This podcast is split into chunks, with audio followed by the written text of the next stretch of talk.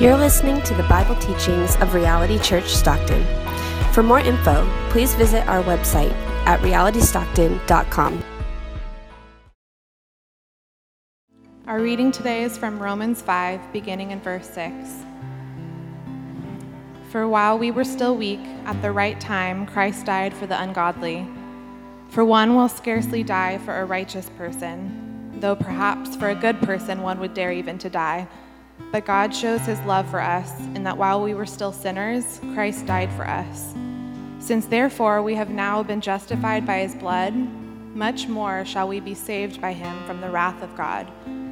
For if while we were enemies, we were reconciled to God by the death of his Son, much more, now that we are reconciled, shall we be saved by his life. More than that, we also rejoice in God through our Lord Jesus Christ, through whom we have now received reconciliation. Therefore, just as in sin, as sin came into the world through one man, and death through sin, and so death spread to all men because all sinned. For sin, indeed, was in the wor- world before the law was given, but sin is not counted where there is no law. Yet death reigned from Adam to Moses, even over those who... whose sinning was not like the transgression of Adam, who was a type of the one who was to come. But the free gift is not like the trespass. For if many died through one man's trespass, much more have the grace of God and the free gift by the grace of that one man, Jesus Christ, abounded for many. And the free gift is not like the result of that one man's sin. For the judgment following one trespass brought condemnation, but the free gift following many trespasses brought justification. For if, because of one man's trespass, death reigned through that one man, much more will those who receive the abundance of grace and the free gift of righteousness reign in life through the one man, Jesus Christ. Therefore, as one trespass led to condemnation for all men, so one act of righteousness leads to justification and life for all men. For as by the one man's disobedience the many were made sinners, so by the one man's obedience the many will be made righteous. Now the law came into the law came in to increase the trespass, but where sin is increased, grace abounded all the more, so that as sin reigned in death, grace also might reign through righteousness, leading to eternal life through Christ our Lord. This is the word of the Lord. Well, because of the darkness and the way that the stage lights are shining, you can see me, but I can't see you. I see silhouettes of wonderful people. Uh, on behalf of Reality Church, we'd like to thank you to our Good Friday service. Thank you for being here tonight. Uh, we also want to welcome you and, and ask you, rather, to come back on Easter to hear the conclusion of the things that we're talking about tonight.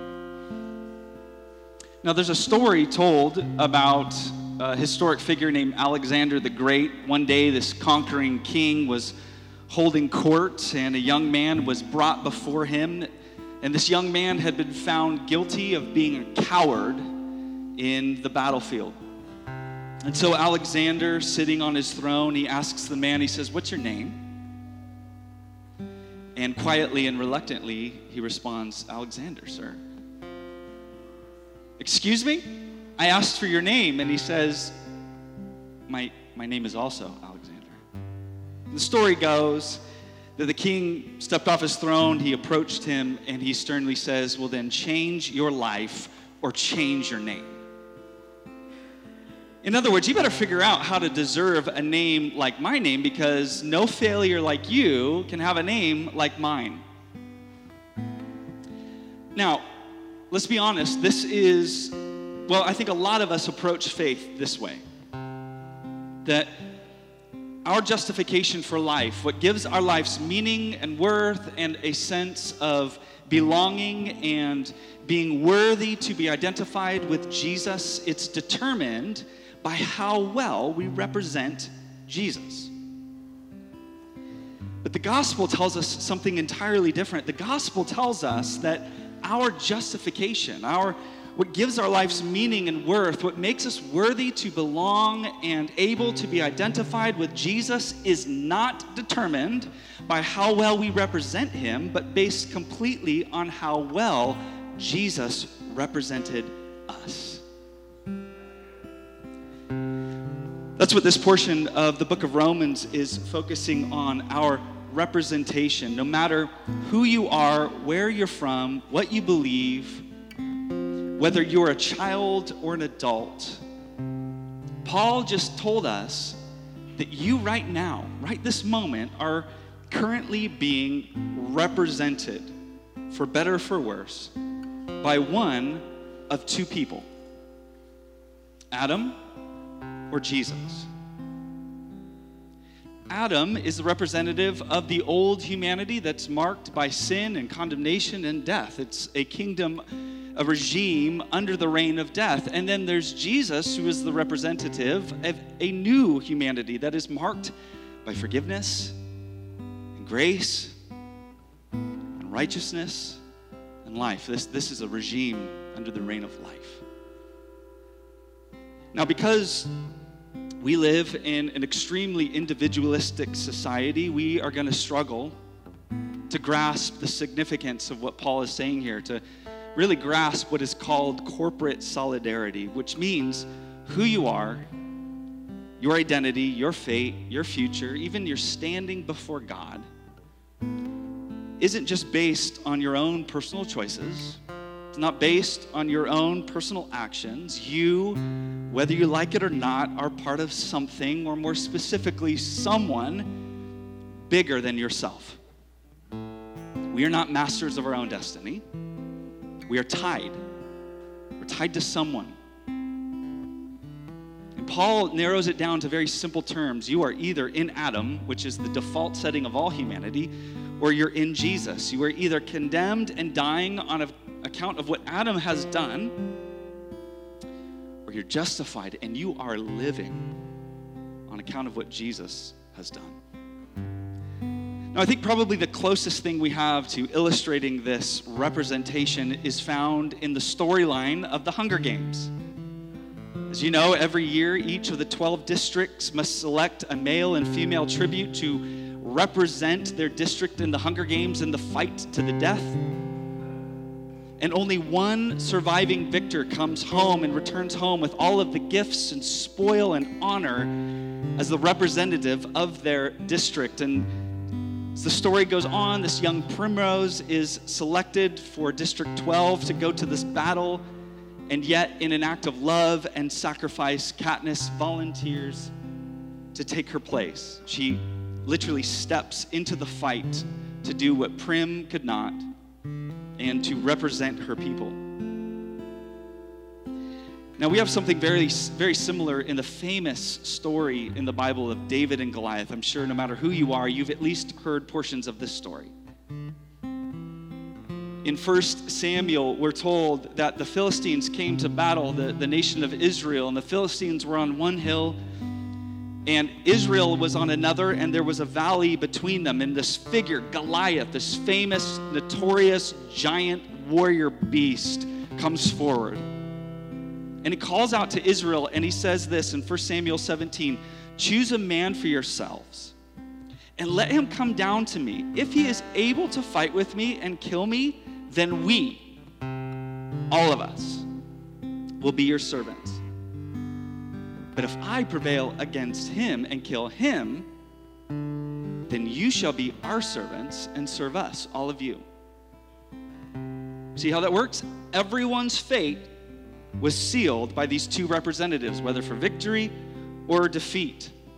And as we know, eventually this future king comes and defeats him with his sling and his stone. But when we read this story, we need to remember that we are not David in the story.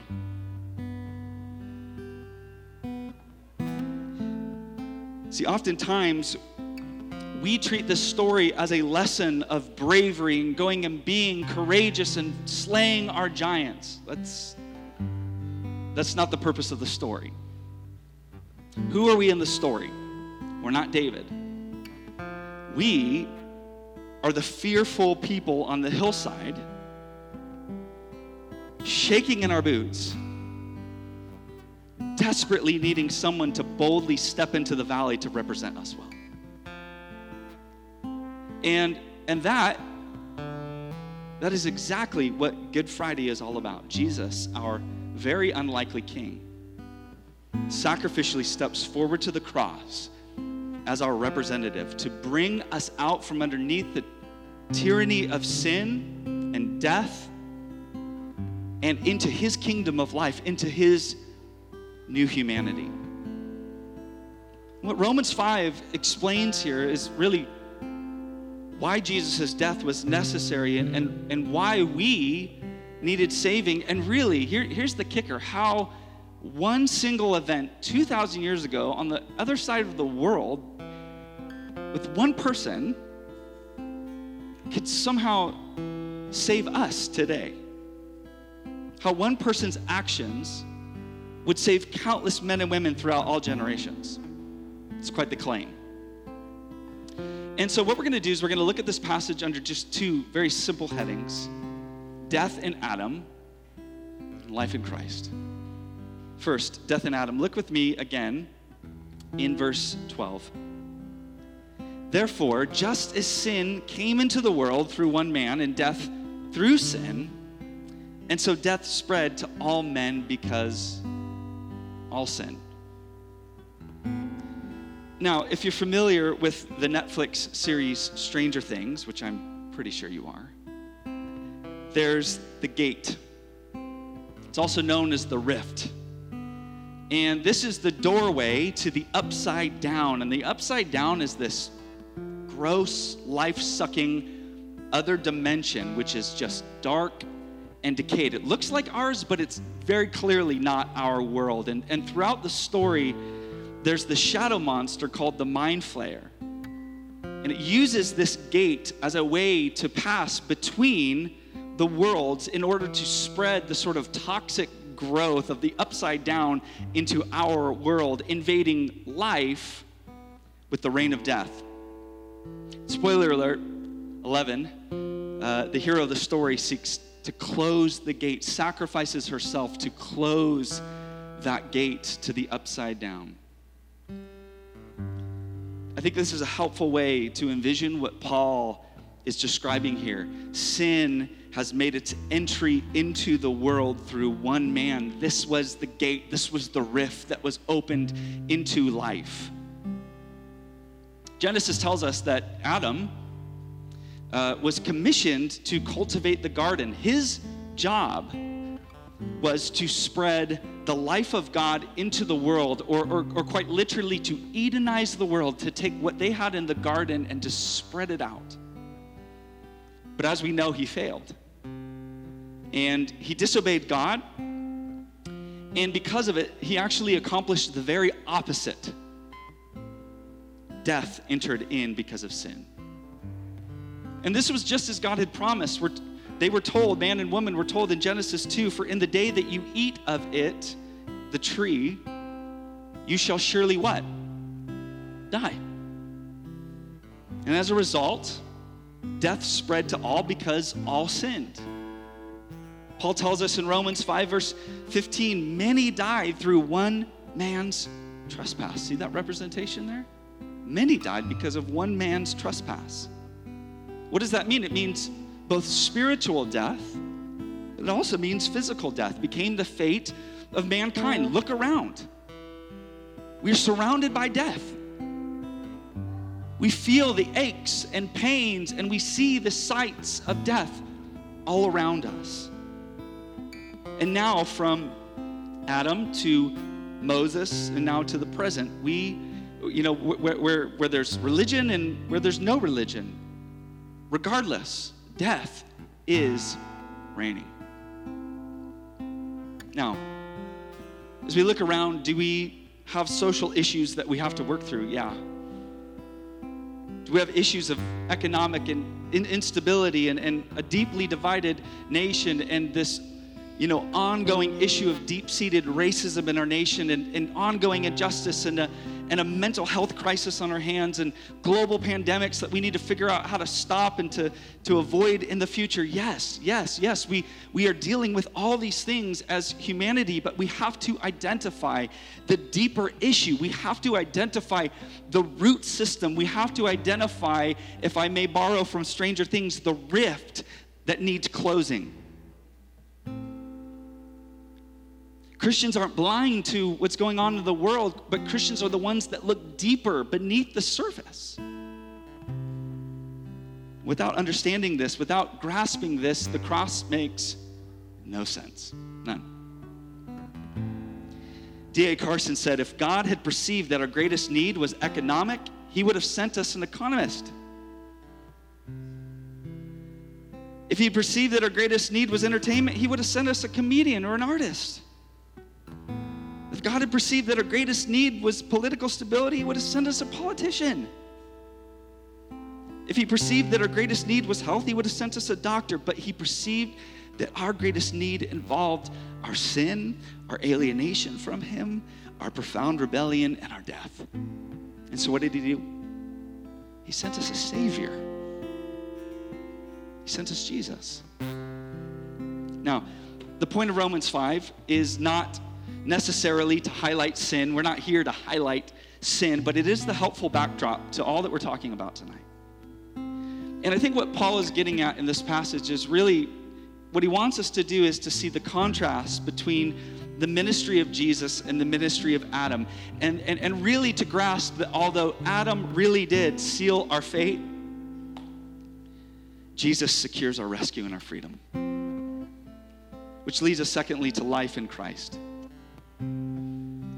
What we see here is what John Owen, a theologian from the past, called uh, the death of death in the death of Christ. In other words, the only way to put death to death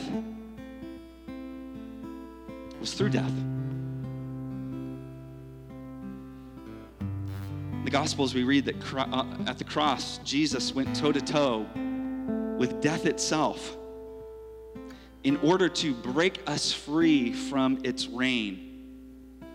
And what Romans five shows us is that Jesus isn't just this like compelling figure in history that's now inspiring us by his willingness to sacrifice. We are not here to be inspired.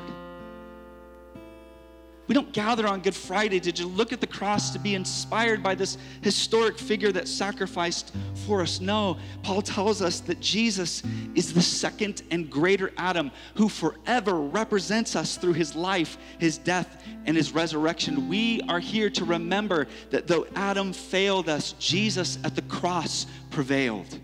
And he defeated death and sin and Satan in our place so that we may stand in his victory today. You may not feel very victorious. I don't feel very victorious today, but we stand here in the victory of Christ.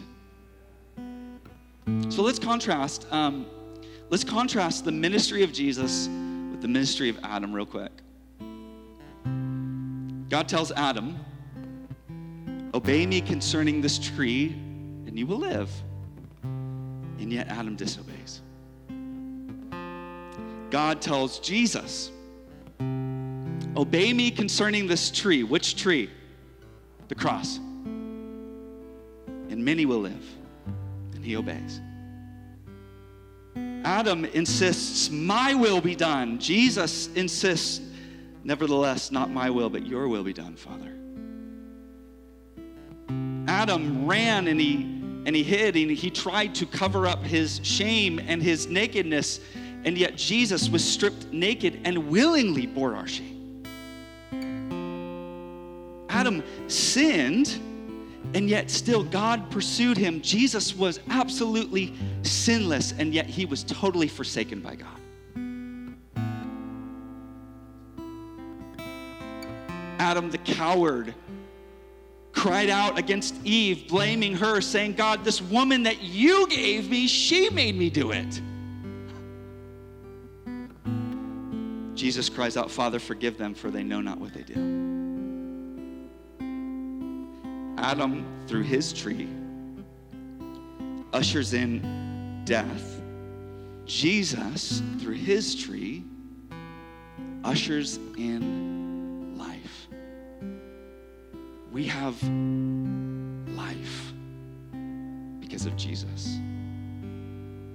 Look with me in verse seventeen. For if, because of one man's trespass, death reigned through that one man, much more will those who receive the abundance of grace and the free gift of righteousness reign in life through the one man, Jesus Christ. Now, there's a theme or a phrase that is repeated three times if you were paid, paying attention in this portion of Scripture. It's much more, much more, all the more.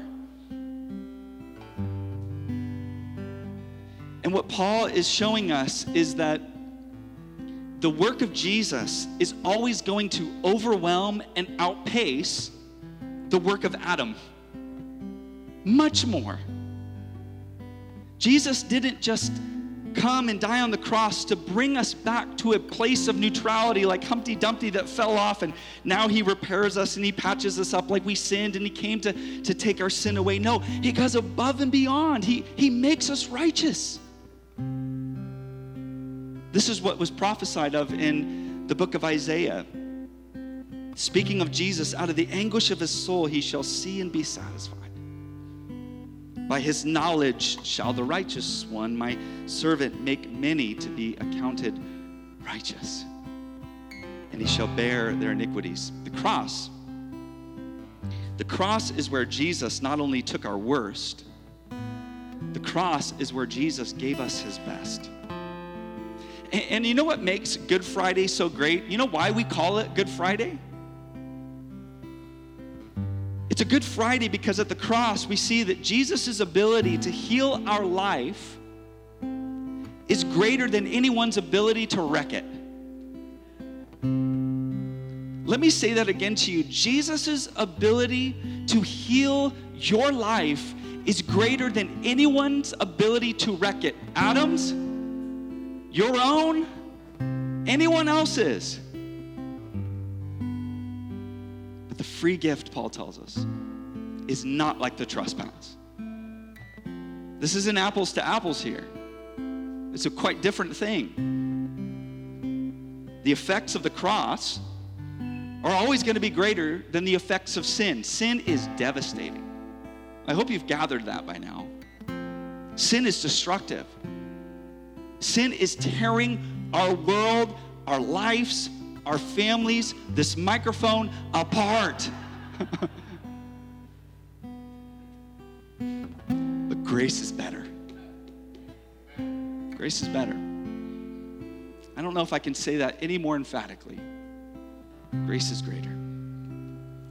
And, and Paul tells us where sin increases, the promise is that grace abounds all the more.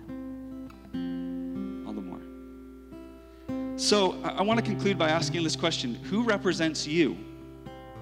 This isn't theoretical stuff here.